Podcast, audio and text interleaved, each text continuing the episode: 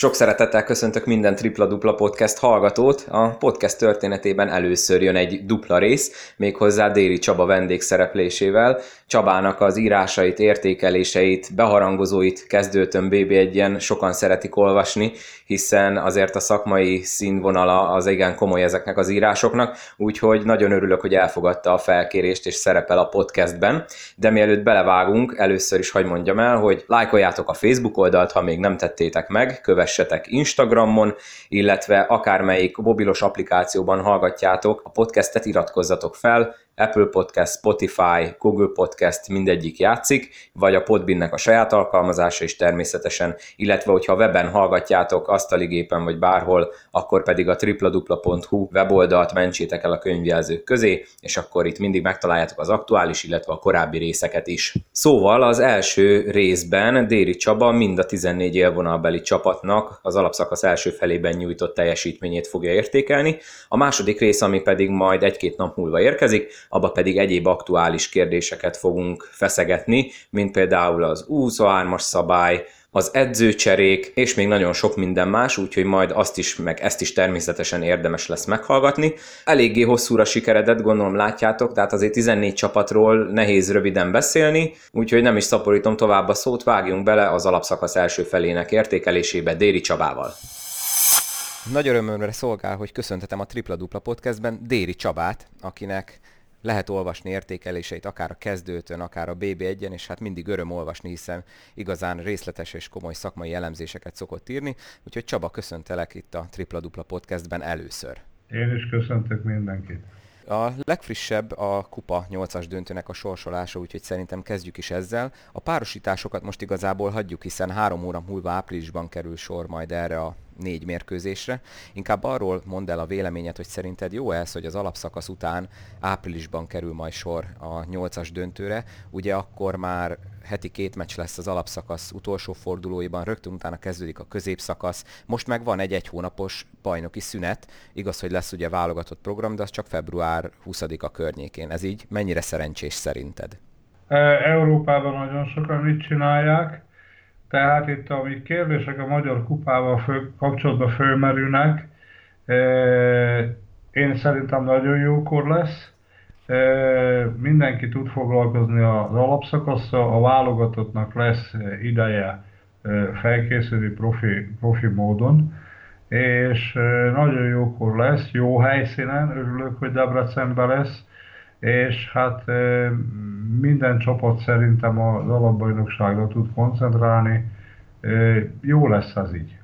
Nagyon magas színvonalú rendezés volt 2 évvel ezelőtt Debrecenben. Minden adott ahhoz, hogy egy igazi, jó hangulatú, magas színvonalú 8-as döntő legyen. Jó, hát akkor, hogyha már az alapszakaszt így szóba hoztad, akkor azt beszéltük meg, csak így mondom a hallgatóknak, hogy mire számíthatnak a következő percekben, remélhetőleg minél több percben. Szóval elindulunk a bajnoki tabella alapján alulról fölfelé, és nem lebecsülve a jelenleg alsóházban tartózkodó csapatokat, de őróluk csak tényleg 2-3 mondatban kezdjük akkor legalulról a Jászberénnyel. Őróluk mi a véleményed? Ugye tavaly ők voltak a szezon meglepetés csapata, idén viszont hát meg sem tudják közelíteni azt a teljesítményt ilyen-olyan okok miatt, és nagyon úgy néz ki, hogy az egyik biztos playout résztvevő lesz a Jászberény. Tavaly nagyon jó szezont csináltak, tényleg meglepetést csináltak. 5 légiósukra építették a csapatot, és tavaly még ugye volt a Csegyuri, meg volt a Kelperfonius Balázs. Tulajdonképpen az idén őket sújtja az új légiós szabály. Most is volt olyan időszak, amikor volt 5 légiósuk, de csak 4 lehetett ugye a pályán. Rengeteg sérülésük volt, edzőcsere volt, nem tudtak a magyar piacon olyan képességű játékosokat igazolni, akik húznák a szekeret. Minden megérte őket, tehát itt a sérülés, az edzőváltás, aztán hallani anyagi problémákat, a politika sem úgy áll mellettük, ahogy az utóbbi években. Én bízom be, hogy összeszedik magukat, hát most azzal, hogy új edzőt igazoltak, ismerem jól a Miljan Čurovićot Szlovákiából, és várható, hogy hoznak még régiósokat is. Ugye a playoutnak majdnem biztosan résztvevői, de hát ott ugye az kiki meccs, májusban majd meccsek, 2 győzelemre megy ugye a playout, addigra teljesen más arcokat is tudják akár mutatni. Tehát nem írnám le őket véglegesen. Na, a jelen állás szerint úgy néz ki, hogy a Szeged lehet az ellenfelük a playoutban. Ők is ugye eléggé a tabella alján tanyáznak. Na, velük mi a helyzet? Ők azért már az utóbbi években rendszeresen inkább az alsóház résztvevői, illetve most ugye elveszítették a meghatározó magyar játékosukat, Juhos Leventét is. Ők is valószínűleg már, lehet, hogy már most a májusi playoutra készülnek? Nagyon messze van az még. És ezért az a véleményem, egy rendkívül családias hangulatú, kis költségvetésből racionálisan gazdálkodó klubról van szó, ahol próbálnak dolgozni az utánpótlásneveléssel, van egyetemi hátterük, nagyon nagy város, egy országrészt képviselnek, 4 légiósuk van most, és igazából a 2 Kelperfonius, aztán a Wirst, csak így vágvölgyi, van nekik azért magyar anyaguk is. Most hoztak egy 5. légiost, Körri nevű játékost, egy scoring point guard. Kíváncsi leszek, hogy 5 légiósra mennek, 4 légiósra mennek tovább. Ez a jövő zenéje, de mindenképpen szükség van egy jó Szegedre. Nekik is azt tudom kívánni, hogy próbálják meg elkerülni még a playoutot, de a playout lesz, ott azért az egy külön kategória, az egy külön műfaj. Hát kívánom ezeknek a csapatoknak, hogy próbálják meg elkerülni a playoutot. Egyel följebb lépve a Sopronnal találkozhatunk, akik főleg a szezon első felében hát szolgáltattak bőven muníciót a sajtónak, meg a bulvárnak. Ugye volt ott arról szó, hogy Saváli Balást fúrják a légiósai, nem is ment nekik jól a játék. Aztán amióta megtörtént az edzőváltás, okoztak már 1-2 meglepetést, és jöttek a győzelmek is, de még mindig azért nagyon lent vannak. Ott te miket hallottál erről az ügyről, és róluk mi a véleményed, hogy van esélyük egyáltalán a középházba odaérni? A Sopron tavaly nagyon szép szezont csinált. Sopronnak szintén nincsenek igazi meghatározó magyar játékosai, és őket is sújtja a légiós szabály. Az, hogy egy magyarnak a pályán kell lenni. Tavaly 5 légiósuk volt, 5 nagyon jó légiósuk. Az 5 nagyon jó légiósra építve 8-ba jutottak, és nagyon jó kosárlabdát játszottak.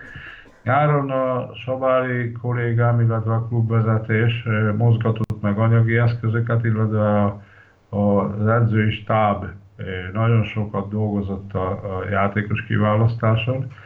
Kiválasztottak szerintem egy nagyon jó csapatot, amiben kellett cseréljenek, illetve ott is az 5 légiósukból 4 lehet csak a pályán. A magyar játékosok nem mindig hozzák azt, amit tudnak, tehát rapszódikus a teljesítményük. És ugye ilyen okok miatt cserélni kellett. Én is voltam olyan meccsen ott Sopronban, ahol nem voltam biztos be, hogy minden játékos megtesz mindent.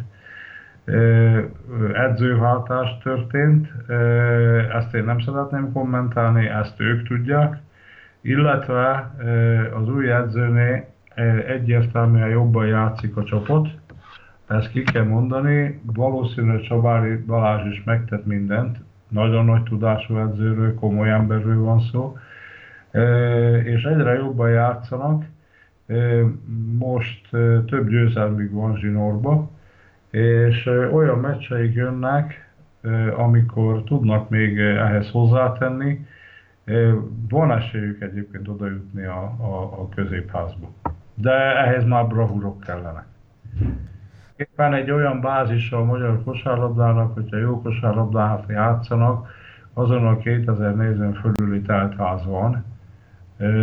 Én rendkívül tisztelem a soproni kosárlabdát, és én a legjobbat kívánom nekik is.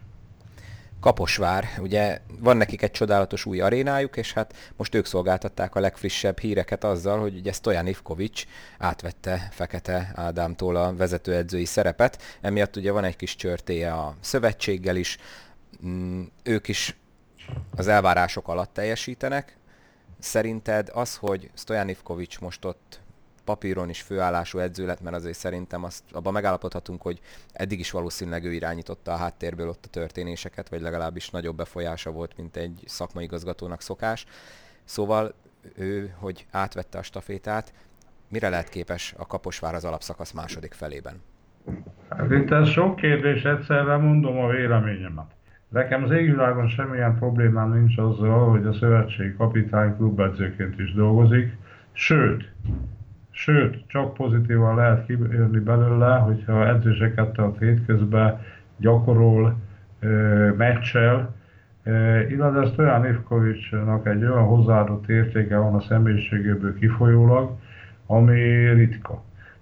Nem mindegy, hogy egy Kaposvár milyen munkát végez, milyen erejű munkát végez. A szövetség, én nem látok semmilyen kifogást, ő 8 éve dolgozik a szövetségben, hatalmas nagy megelégedésére mindenkinek. Nagyon eredményes, 17-ben kint volt a csapata az Európa-bajnokságon, óriási sikermeccseket is nyert, 21-ben szintén kint lesz, Ausztriát akár oda-vissza lehet verni. A szlovének és az ukránok nyilván a Euróligás NBA játékosaik nélkül jönnek, őket is legalábbis a hazai meccseken meg lehet várni, meg is tudja a magyar válogatott. Ivković személye garancia a válogatott sikerekre, ugyanis egy olyan családias légkört, olyan hierarchiát teremtett, illetve a játékosok szeretnek menni a válogatottba, sikerélménnyel jönnek vissza, és egyértelmű a Stojan Ivkovićnak a személyhez köthetőek ezek a dolgok, mert nem volt előtte mindig ez így. Engem megnyugtat ez a dolog. A Kaposvár örökölt adósságállománya ugye elég nagy volt, nem álltak olyan lehetőségek az idén, anyagi lehetőségek Kaposvárnak a rendelkezésére, mint amire szükség lenne. Tehát a Stojan Ivkovićnak a régi dolgok rendbetétele is, illetve a stábnak a régi dolgok rendbetétele is feladata, és amellett próbálnak eredményesek lenni. Kíváncsi leszek, ő ott volt, dolgozott, illetve a Fekete Ádám maradt most is a stábba. Stojan Ivković is ott volt, ő is, örülök neki, hogy ez így alakult. Illetve kíváncsi vagyok például ma este, hogy Zalaegerszegen hogy mennek tovább, tudnak-e esetleg nyerni. Nagyon nagy szükség van a kaposvári kosárlabdára. 3000-es termük van, egy szupermodern csarnokuk, ugye ott volt egy kis terem, és egy 1000-1200 fős törzsközösség. Ahhoz, hogy ott 3000 néző legyen, ahhoz nyilván jobb kosárlabda kell, de az idén az a feladatuk, hogy kerüljék el a play-outot. Ha lehet, úgy kerüljék el a play-outot, hogy jussanak be 10-be. Szerintem ezt meg fogják csinálni, illetve nyártól egy tiszta lappal tudnak indulni, és tudnak egy erősebb csapatot csinálni. Ha már így pont az Zalaegerszeg szóba került, akkor elérkezünk a középmezőnyhöz tartozó csapatokhoz, és hát ennek az alján a zalaiak tanyáznak, akik minden évben úgy mennek neki, hogy na majd most, ugye nekik nagyon jó szurkolótáboruk van, nagyon kitartó és lelkes szurkolótáboruk, éppen ezáltal nagyok az elvárások is általában, de ők ugye tavalyról most úgy jönnek erre a szezonra, hogy nem túl sok meccset nyertek, ellenben már 20 fölötti vereségszámuk van, tehát hogyha így összenézzük így inkább a naptári évet. Őnáluk mi az, ami miatt nem megy? Beszélyben van esetleg a vezetőedző Bencének az állása, vagy mi kéne ahhoz, hogy fel tudjanak zárkózni, és esetleg majd a végén be is jussanak akár a rájátszásba? Hát kezdem az utolsó kérdéssel, szerintem Bence Tamásnak az állása nincs veszélybe. De azért azokat a meccseket, amiket kell, azért azokat jó lenne, hogyha megnyerné az Zalaegerszeg. Nem merült föl szerintem náluk komolyan az edzőváltás. Aztán az utóbbi 5 évben a Bence érában ugye volt egy első nagyon jó évük, ahol 5-ek lettek, aztán lett egy 3. helyzet, az volt ennek a csúcsa. Az utolsó 3 évben nagyon sok fajta lépést próbáltak tenni, fiatalítást, aztán próbáltak a hazai piacon mozogni. Idei nyáron állt rendelkezésükre egy olyan költségvetés, szinte minden héten új szponzort jelentettek be, ebben az utolsó 5 évben a legkomolyabb költségvetés van, de nem működik a csapat, illetve időszakosan működik. Ebben volt légiós csere, volt ugye autóbaleset miatt, aztán voltak sérülések, nagyon sok meccset olyan csapattal játszottak, amikor nem voltak teljesek, illetve hát egyértelmű a tavalyi naptári évre a gyenge védekezés. Tehát a legtöbb pontot talán az Zalaegerszeg kapja. Kimerem mondani, hogy a Agafonov kimondottan támadójátékos, a védekezésben óriási luk. A Gyurics rossz döntéseket hoz a védekezésbe ugye a centerek közül, és hát a Szabó Zsoltnak is valahogy megkopott a lendülete, az energiája. Ő nagyon értékes játékos, válogatott légiós szintű játékos, de védekezésben nem működnek a centerek. A 3 amerikai mezőny is inkább a Williams és az BB1 nem tudja ellátni a védő feladatát olyan szinten, ahogy kéne. Egyedül a Reggie Johnson az, aki a támadásban és a védekezésben is el tudja látni a feladatát, tehát egyértelműen a védekezéssel van a gondjuk.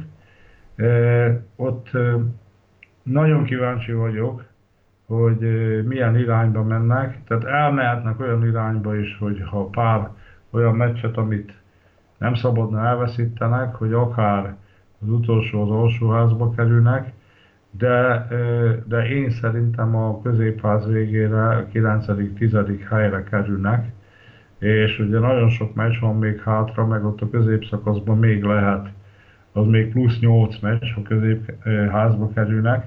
Tehát még ez a bizonyítvány lehet jobb is, meg akár lehet rosszabb is. Tehát ott ugyanaz, mint Sopronnal kapcsolatban, abban a pillanatban, hogyha a közönség látja, hogy komoly kosárlabda van, jó csapat van, azonnal telt ház. És az ott 2000-2500 néző. Szerintem ugorjunk tovább az oroszlányiakra, akik a szezon eddigi nagyon kellemes színfoltjai. Ugye legfrissebb esemény tegnap este nyertek Debrecenbe, idegenben, úgyhogy továbbra is tapadnak szinte ott a középmezőnyre, vagy már akár lassan az élmezőnyre, és most már nem csak otthon, hanem idegenben is szállítanak bravúrgyőzelmeket. Az ő szereplésük az mennyire meglepő, ugye nem azt szoktuk meg az utóbbi években, hogy az újoncok tényezők tudnak lenni itt az első osztályban, főleg első szezonjukban, illetve ezt a tempót, illetve ezeket a jó eredményeket lehet-e bírni végig, hiszen ugye amikor majd a vége felé besűrűsödik a mezőny, akkor ott esetleg lehet nekik problémájuk abból, hogy nincsenek is hozzászokva ehhez a fajta terheléshez, meg esetleg létszámban sincsenek annyian. Megvannak létszámban, illetve tavaly is már alcsoportos edzős munkát végeztek. Két részre bontanám a dolgot, volt egy nyáron augusztusban összeállított csapatuk, amelyikben 4 légiós volt, és abból a Rizvics, az Éből, meg a Bozsovics, az megütötte az alcsoport szintjét. Sajnos a Washington, a Corner Washington az nem. Őt pótolták a tavalyi marcba játszó Washingtonnal, illetve hoztak még egy Georgetownból egy újonc centert, a Haines-t, illetve ugye a Garavölgyi meg a Demeter Attila leigazolásával őnekik számba és fizikumba is megvan a keretük. A nyári csapatuk, az augusztusi csapatuk az ugye nem jó kezdte a bajnokságot, de a vezetőség lépett, és 4. idegenbeli mérkőzésüket nyerték ugye már, ez komoly fegyvertény. és ugye nyertek Jászberényben, nyertek Zalaegerszegen, nyertek Sopronba, és most már Debrecenbe is. A Debrecen nagyon komoly játékerőt képviselő csapat, ez egy igazi bravúr.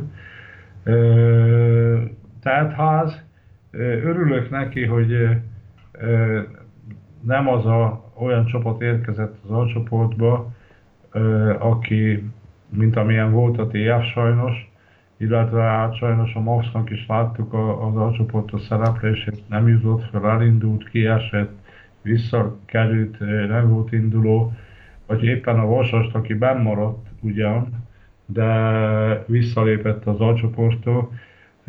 Tehát én örülök neki, hogy egy ilyen bázisra, ilyen szurkolói bázisra, ilyen vezetőit, Bek Ferencet kiemelném, mint vezetőt, és meg kell dicsérni a szakmai munkát is, nagyon komoly csapat, közönséggel, akik idegenbe is elmennek, ez nagyon-nagyon pozitív, egy új aranyága a magyar kosárlabdának az Oroszlány. Hát csinálják, folytassák, én nem látok semmi olyan veszélyt, hogy elfáradnának.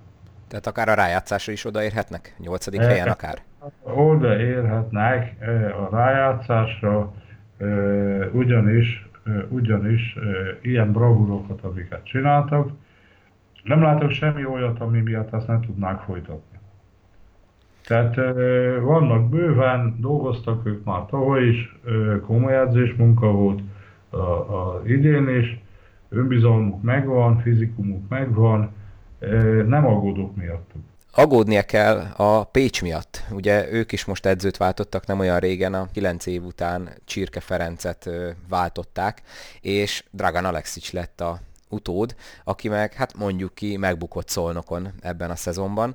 Ez jó döntés volt-e? Főleg annak tudatában, hogy Csirke Ferenc nem elfelejtett edzősködni, hanem alapemberei estek ki sérülés miatt. Ugye ők bevállalták a nemzetközi kupát, több meccsük volt, és amíg egészséges volt mindenki, itt főleg Ékenre gondolok, addig a nemzetközi kupában is reális esélyük volt továbbjutni. Szóval szerinted ez jó döntés volt, hogy nem adták meg Csirke Ferencnek a lehetőséget arra, hogy megint teljes csapattal esetleg próbáljon kimászni a gödörből, főleg ennyi év után? Hát itt nagyon sok kérdés merült föl, ugye. Most itt hirtelen sok feladatot kaptam tőled. Hát megyek a végéről. Csirke Feri pécsi, Tüke pécsi, ugye a benszülött Pécsit mondják Tükének. Aztán a vezetők is pécsiek. Ismerik egymást körülbelül 30 éve, és tisztában vannak egymás értékeivel. Hogy az edzőváltás körülményei hogy alakultak, ezt kívülről nem lehet látni, ezt ők tudják. Tehát ezek a fölmerül, aztán a következő, hogy meg minden esetre ezt a döntést hozták. Aleksićet én nem gondolom, hogy megbukott Szolnokon. Szolnokon, a szolnoki kosárlabdában ő játékosként, edzőként nagyon sokat tett, de én úgy érzem, hogy már nyáron se szabadott volna Aleksićet, illetve a stábját kinevezni, mert lejárt már a pozitív időszaka. És valami miatt nem kapta meg ugyanazt a tiszteletet már tavaly tavasz a közönségtől, illetve a közektől, mint amit előtte. És talán neki is jobb lett volna, hogyha egy másik edző csinálja a Szolnokot, meg a Szolnoknak is jobb lett volna. Erről ez a véleményem. Aleksić ismeri a magyar mezőnyt, játszott Pécsen, nagy rendkívül sikeres időszakot töltött játékos pályafutásából Pécsen, tudja a szakmát, ismeri a magyar mezőnyt, már nyertek Szegeden, most én már tudom, hogy ma este nagyon-nagyon tartalékos Gyeraszimovics, illetve a Gyukanovics eltiltása miatt, a Gyeraszimovicsnak sajnos valaki beteg a családból, tehát egyéb családjogok miatt nem tudott lenni. Akár a Pécs megverheti a Kecskemétet Pécsen, és rögtön 2 győzelemmel kezdődik az Aleksić a Pécsen. A másik dolog, hogy a rendkívül sikeres volt a Csirke Feri időszaka, az a 3. helye föltette a koronát a pécsi időszakára. FIBA kupába indultak, 9 felnőtt játékossal, 5 légióssal, 4 nagyon komoly magyar játékossal, de 2 játékos kiesett itt, a Dix, illetve az Éken. A Dix ugye izomsérülés miatt, az Ékennek a térdét kellett operálni, és nem látták, hogy mire fog az Éken fölépülni, nem pótolták a centert, hiszen a vezetőség nem tudta, hogy meddig esik ki, és a FIBA 2-s terhelés miatt becsúszott egy-két vereség, fáradtság, és kialakult egy 3 meccses FIBA kupa vereség sorozat, illetve ahhoz jött egy 7 meccses magyar bajnoki. Ezt nem tudom, hogy ők hogy kezelték klubon belül, ez lett a döntés, hogy egy edzőváltás, hát én Aleksićnek kívánok sok sikert, a Csirke Ferencnek, hogy találja meg a következő feladatát, és legalább ilyen sikeresen oldja meg, és a pécsi kosárlabda meg most, ha ma is nyernek, akkor elindulnak egyértelműen fölfele, és hát ott ők még harcba lehetnek a felsőházért is, vagy ha azért nem, akkor a legjobb 8-ér, úgy tudom a felsőháza a cél, hát előttük a feladat, kíváncsian várom, hogy mi fog történni. És akkor, ha már beharangoztad a mai Kecskemét elleni meccsüket, pont a kecskemétiek következnek a sorban. Ők is rendszeresen most már évek óta ott vannak az élmezőny közelében, nagyon jó munkát végeznek. Talán ők azok, akik a legkevésbé bolygatják meg szezonról szezonra a csapatot. Ott van náluk egy nagyon rutinos magyar játékos, Wittmann Krisztián. Nekik mi kéne ahhoz, hogy meg tudják tenni a következő lépést, és mondjuk éremért csatázhassanak? Dupla költségvetés. Tehát itt a következő helyzet, a Kecskemét rendkívül kiszámított, nem nagy költségvetésű klub, ahol rendkívül nagy az emberi hozzáadott érték. Az emberi hozzáadott érték az ugye kezdődik azzal, hogy Stojan Ivković azért ott dolgozik most már több mint 10 éve. Aztán a Sörös Jenő körülbelül mint vezető 15 éve, a Fofó is, a Forrai Gábor, aki körülbelül több mint 10 évet, már ő a Meszényi Robi idejében, illetve a Zsoldos András idejében oda ment, ahol dolgozott utánpótlás edzőként, másodedzőként. Na most rendkívül kiszámítható, precízen, tényleg nem kapkodnak, és a legnagyobb edzői hozzáadott értékük nekik van, tehát a Forrai Gábor rendkívül kevés felnőtt játékossal évről évre itt az utóbbi években megoldja ezt a feladatot, voltak legjobb 5-be, legjobb 8-ban mindig ott voltak. Ahhoz, hogy drasztikusan előbbre legyenek, stabilan első 5-ben legyenek, ahhoz dupla költségvetés kellene. Na most, amit szeretnék velük elmondani, kapcsolatban velük, hogy ők a legjobb 10-be a tervük, a céljuk, ha lehet a playoffot, és egy ilyen titkos vágy mindig az, hogy esetleg a felsőházba. Ez vagy sikerül, vagy nem. Ha ők elérik a legjobb 10-et, már elérték a céljukat. Ha a legjobb 8-ba kerülnek, az nagyon nagy dicsőség. A felsőházban, mint ahogy 2 évvel ezelőtt oda kerültek, az meg egy olyan bravúr, amire szinte nincs is magyarázat. Tehát ők egy kis költségvetésből rendkívül szervszerűen nagyon nagy emberi hozzáadott értékkel dolgozó csapat. Hát itt a Karahodzsics, a Wittmann, a Gyeraszimovics, azok hosszú évek óta ott kosárlabdáznak, évről évre a legjobbikat, és a Kecskemét mindig megtaláltam melléjük, mint például most ezt volt ott a Thomson, volt a Zsuanyagrin, meg egyéb, mindig megtaláltam melléjük azt a pár hozzáadott játékos, vagy például az idén a Gyuraszovics Bozsó, aztán ez a Tomasz, ezek fontos elemei a játéknak. Úgyhogy ők igazából erre vannak berendezkedve. A következő csapat a Deac, akiket már beharangoztunk, ugye tegnap otthon kikaptak az Oroszlánytól. Ők nagyon jól kezdték a szezont, győzelmekkel, azóta viszont inkább az 50%-os mérleg környékén tanyáznak. A keretük az ennél valószínűleg papíron sokkal többre lenne hivatott. Őnekik mi hiányzik? Mert tényleg, hogyha csak ránézünk a játékosokra, hogy kik vannak ott, ugye Tóth Ádám talán most élete legjobb formájában játszik, és mégis itt az 50%-os mérleg és a jelen pillanatban ugye középházat érő helyen vannak. Nekik mi az, ami miatt nem sikerül ott lenni az első 3-4 helyet? Debrecen rendkívül jó lehetőségekkel rendelkező klub. Van egy nagyon komoly városi hátterük, nagyon komoly egyetemi hátterük. Ugye Debrecen városa az egyik, ha nem a legtőkerősebb vidéki város, és az egyetemnek legalább akkora költségvetése is van, mint amekkora a városnak. Tármük, létesítményük, középiskolájuk, utánpótlásuk, akadémiájuk, mindenük megvan, és rendkívül jó feltételeik vannak.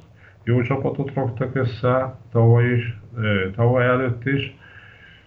Nem vagyok ott, nehéz megmondani, hogy mi az, ami miatt nem tudnak igazán betörni a magyar élmezőnybe. Most például, ha tegnap nyertek volna, akkor első 5-be lennének. Most a tegnapi vereség miatt, most itt nem is néztem a tabellát, ez akkora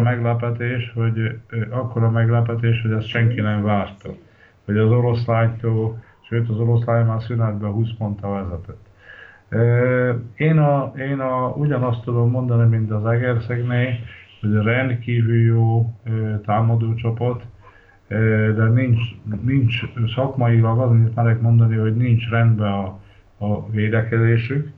Aztán ott is volt azért egy játékos csere, a spanyol Kostát, aki tényleg nem ütötte meg a magyar alcsoport színvonalát, le kellett cserélni a Stefán Mudira, aki a legjobb irányító is lehet Magyarországon, rendkívül jó cserétek.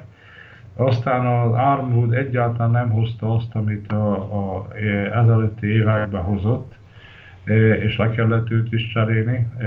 Most jött egy szerb játékos, aki a Mornár Bárbó érkezett, tehát át kellett építeni többször a csapatot, de én a védekezést jelölném meg a kulcsként. Az nem működik, időszakosan működik.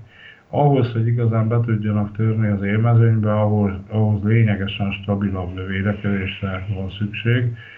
Én azt gondolom, hogy az idén ők nagyon lehet, hogy középházba fognak érni a végén, de én nem zárom ki, hogyha ez a Drenovac beválik, illetve ha nem válik be, akkor egy igazi komoly külföldit igazolnak, hogy akár felsőházasok is lehetnek már az idén.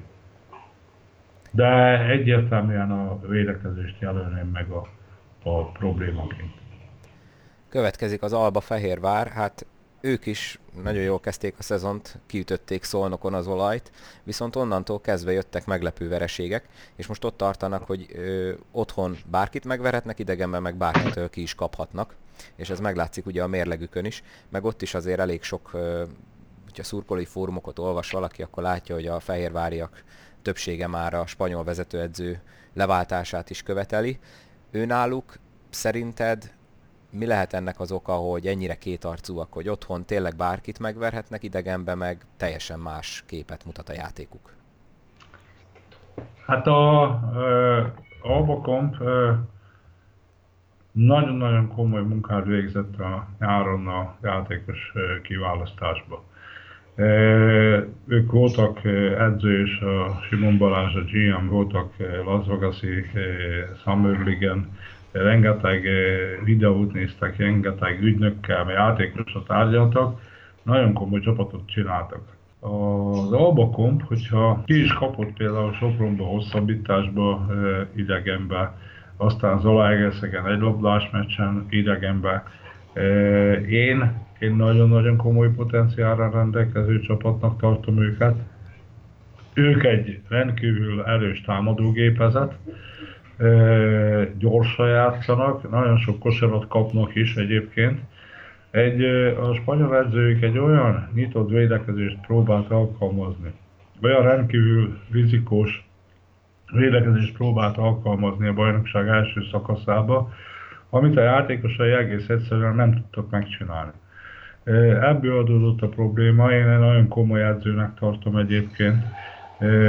Én nem látok okot arra, hogy edzőt váltsanak. Váltottunk most már Magyarországon 7 edzőt, 7 edzőváltás volt, már azért most tegnap Jászberényben is most már a 3. edző dolgozik a csapattal. Tehát most ez sok. Tehát sok az edzőváltás. Na most az AlbaCompnál most lényegesen javítottak a védekezésükön, és én egy nagyon szép tavaszt jósolok az AlbaCompnak. Én majdnem biztos vagyok bent, hogy ők egyértelműen felsőházasok lesznek, és akár kiharcolhatnak egy érmet is. Én esélyesnek tartom őket akár egy éremre is. Nagyon nagy potenciált látok bennük, és szerintem el fogják érni a céljaikat. Tehát én azt gondolom, hogy akár egy második-harmadik helyet, de mindenképpen 4-be várom. Felsőházba és 4-be várom őket. Ha ők a felsőházba és a 4-be vágynak, akkor ezt elmondhatjuk a Szolnoknál is, akik, hát finoman fogalmazva nem kezdték jól a szezont, ugye már Aleksić révén ezt érintettük. Most inkább beszéljünk az új edzőről, Gáspár Potočnikról. Szerinted épp időben történt még meg az edzőváltás, vagy egy kicsit hamarabb is meg lehetett volna ezt lépni, illetve most ezzel az új felfogással, amit ő képvisel, illetve hát itt is volt már rengeteg légiós csere, most azért úgy néz ki, hogy talán végleges formáját öltötte az a csapat is. Mire lehetnek képesek úgy, hogy a hosszú évek óta először talán a leggyengébb a magyar magjuk őnekik, ugye? Nyilván, hogyha valaki elveszít egy Vojvoda Dávidot, akkor őt nem igazán lehet magyar szinten pótolni, de itt talán most tényleg a magyar maggal van a legnagyobb probléma Szolnokon. Hát a Szolnok a magyar kupáig, tavalyi naptár évét a magyar kupáig egy csodálatos menetelést mutatott be, illetve ha akkor a magyar kupa után valaki is előtt megkérdezi azt, hogy ki lesz a bajnok, illetve a kupagyőztes, mindenki a Szolnokot mondta volna. Aztán elindult egy elképesztő sérülés hullám, és hát nagyon csúnya vége lett a szezonnak, illetve ugye itt azért a Nyáger Zsolt személye a tulajdonos váltása kapcsolatban azért egy komoly karakter, tehát ő egy ikon Szolnokon. Na most nyáron én egyébként utólag itt könnyű mondani, én, hogyha egy ciklusnak vége, akkor én nem is már az Aleksić féle edzői stábba mentem volna, hanem már nyáron egy másik vonalon indultam volna el. Nagyon nagy a veszteség. Ugye a Vojvodát, aztán a Benkét, aztán a Tóth Ádámot elveszítette a csapat, aztán időszakosan elveszítette a csapat a Kovács Patit is, és ugye kicsit túlértékelte mindenki a fiatal állományát a Szolnoknak. Most azért már látja mindenki, hogy körülbelül ugye a B csoport játék, aztán az ifiben való játék, aztán a fejlődött nőtt csapatban való játékban, hogy a fiatalok mire képesek, tehát vagy mire nem képesek. Na most a piacon fáziskézésbe került a Szolnok, tehát én már nem ezzel az edzőistába indultam volna, fáziskésésbe került a Szolnok. Egyáltalán magyar játékosnak nincs is piaca, tehát egyáltalán nem volt kit igazolni.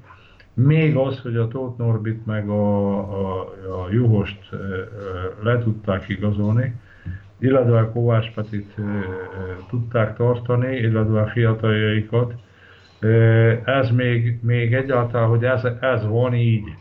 Ehhez jött ugye 5 légiós, és megmondom őszintén, én nem tartottam annyira rossznak ezeket a légiósokat évelején, de be kell látni, hogy egyszerűen nem funkcionáltak. Tehát a Moránt nem tudta azt hozni, amit egyébként, ami miatt leigazolták, rendkívül gyönge őszt produkált. Aztán a Turner az tudta csinálni, az maradt is. Az André Jones az a bajnokság egyik legjobb kettese. A Kristić lényegesen gyengébbet hozott eddig, mint amit én is vártam. A Speedy Smith nekem tetszett egyébként, de őnek is ugye a dobászkészsége nem olyan. A magyar játékosokról meg az a véleményem, hogy annyira kevés van, hogy bármilyen magyar teljesítménynek kell örülni. Na most az edzőváltás megtörtént, nem volt már meg sem a közegnek, sem a szurkolóknak a bizalma Aleksić kapcsolatban. Pontosig neki állt dolgozni, azzal, hogy az irányítócsere megtörtént, aztán a délszállt center érkezett, aztán azzal, hogy TJ Price is érkezett, illetve új impulzust adott a csapatnak, jött pár győzelem, 4, illetve azért 1 pontra kapott ki a csapat csak idegenben. Én láttam dolgozni a Potosnyikot Körmenden, itt dolgozott nálunk. Ő új energiát tud adni a csapatnak. És meglátjuk majd, hogy a nyáron hogyan tud tovább lendülni a Szolnok, de mindenképpen hát a magyar piacon kell nekik lépni. Tehát kell tudni igazolni játékosokat, fiatalokat is, illetve kell tudni meghatározó magyar játékost igazolni, mert ahhoz, hogy ha valakinek van 5 jó légiósa, az kevés. Tehát egy elég hektikus éve volt a szolnoki kosárlabdának. Szerintem most teljesen jó úton vannak, és én komoly tényezőként számítok a Szolnokkal, akár egy bajnoki döntőbe is oda juthat. Következő csapatunk a Paks. Na hát őnekik aztán tényleg rengeteg játékos cseréjük volt már, szerintem szinte az összes légiósukat kicserélték kis túlzással, illetve hát nekik is egy alapemberük kidőlt hosszú időre, Eilingsfeld Jánosról van szó, viszont mégis ott vannak a dobogón, és nekem itt inkább az lenne a kérdésem, hogy ez, hogy folyamatosan játékost kell cserélni, akit kinézünk, nem válik be, megyünk tovább, közben meg már ugye eltelt az alapszakasz fele, ez ilyenkor mennyire nehezíti meg az edző, meg a stáb, illetve a játékosok munkáját is, hiszen ugye begyakorolnak valamit, de aztán abban megint egy új embert kell beleépíteni. Tehát szerintem ezt azért sokszor elfelejtik így kintről nézve, akár a szurkolók, akár csak az egyszeri néző, hogy ilyenkor azért, ha úgy vesszük, kisebb csoda, akkor a Paksnak ez a jó szereplése, hogy ennyi cserével, meg ennyi változással is ott vannak a dobogón? A Paksnál egyetlen egy dolog, ami stabil, az az, hogy gyerik folyamatosan a meccseket. Tehát velük kapcsolatban folyamatosan nyernek. Tehát ezt tudom mondani.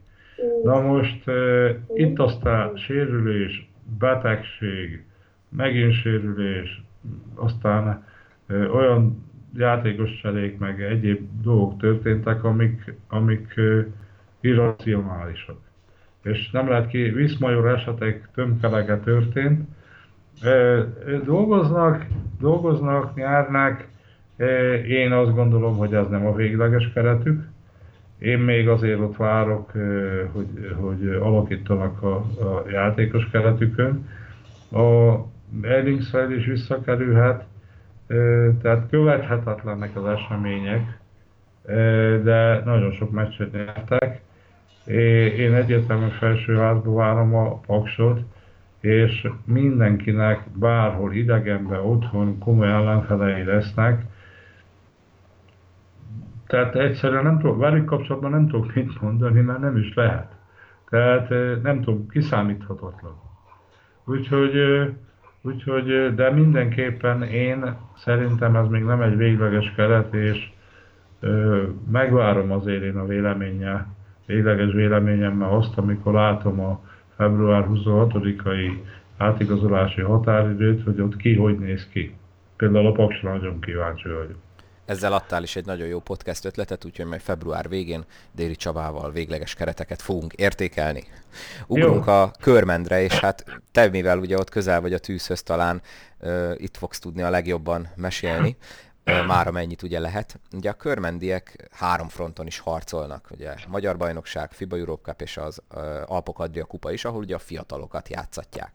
Egy kicsit itt beszéljünk a fiatalokról, hogy az ilyen nagy arányú vereségek, amiben főleg az elején beleszaladtak, ez mennyire vetheti vissza őket, vagy milyen hatással van ez a körmendi fiatalokra? Tavaly a körmend az Alpok-Adriát megnyázta, akkor egyértelműen a vezetőségnek az volt a célja, hogy a végső győzelemért játszom. Akármilyen kritikák érik a színvonalát az Alpok-Adria ligának, ez egy nemzetközi verseny, a győztesnek ugye így gratulálni. Az idén változott a vezetőség célja. Az idén a nemzetköziben elsősorban a FIBA kupába akar eredményes lenni a csapat. Még nyílt a versenyen, továbbjutott a csapat az első körből a FIBA kupába, és a második körből is van még esély. És ugye kétszer volt a körmend a top 16-ba a FIBA kupába, sőt egyszer volt a 8-ba is az utóbbi években. Tehát oda tette a hangsúlyt. Egyértelműen a fiatal játékosok mélyvízbe dobására akarta felhasználni az Alpok-Adriát. Nagyon sokszor ott is sérülések voltak, a felnőtt csapat kerete hiányos volt. Nagyon sokszor, még főleg az idegenbeli meccsekre sem, még ez a fiatal csapat sem tudott teljesen elmenni. De mivel, hogy a csapat tudott nyerni egy meccset, és 6 meccset tudott játszani az Alpok-Adriába. Én nem hiszem, hogy a fiataloknak kell azzal foglalkozni, hogy kikaptak nagyon. Ott ezek értékes próbálkozások voltak a részükre. FIBA kupa, mondom, teljes sikár, a magyar bajnokságban meg a körmend egyértelműen nagy biztonsággal 8-ba akar jutni. Hát egyelőre a második, és várható, hogy ennek folytatása következik. Szerintem egy alapbajnoki második-harmadik helyet fog kiharcolni a körmend, ami a lehetősége és a játékos állományának a maximális kihasználását jelenti. Tehát jó érzéssel beszélek a körmendről. Tavalyi szezon az egy csodálatos szezon volt, abban még dolgoztam én is, illetve az idei szezon a fiatalítási programmal, a Alpok-Adriával, a FIBA kupával, illetve a bajnokságnak ebben a szakaszában elért eredményekkel rendkívül biztató, és hogyha a csapat kevés játékosra írja, kevés felnőtt játékos játszik, maximálisan ki vannak használva, hogyha sikerül ezt így folytatni, akkor megint nagyon-nagyon szép éve lehet a körmendi kosárlabdának. Nem tudom, hogy erről beszélhetsz, hogy van-e valami belső infód, de ugye Keller Ákos ott kezdte meg a szezont, és addig parádésan ment a körmend szekere, viszont ő ugye, hogy külföldre igazolt, nem pótolták senkivel. Ez szerinted jó döntés volt, vagy visszaüthet még a későbbiekben, mert igazából azóta sem sikerült tökéletesen a magas posztot megoldani körmenden?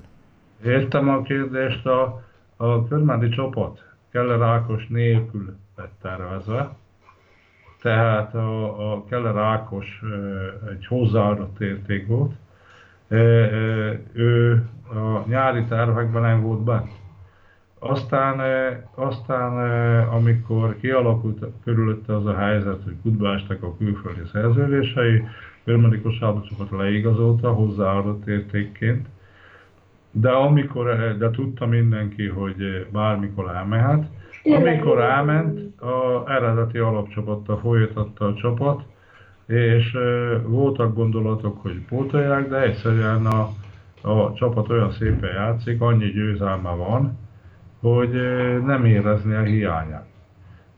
Tehát nem érezni a hiányát. Nyilván az lett volna szép, Hát én nekem a Keller Ákos a tökéletes játékos, tökéletes center.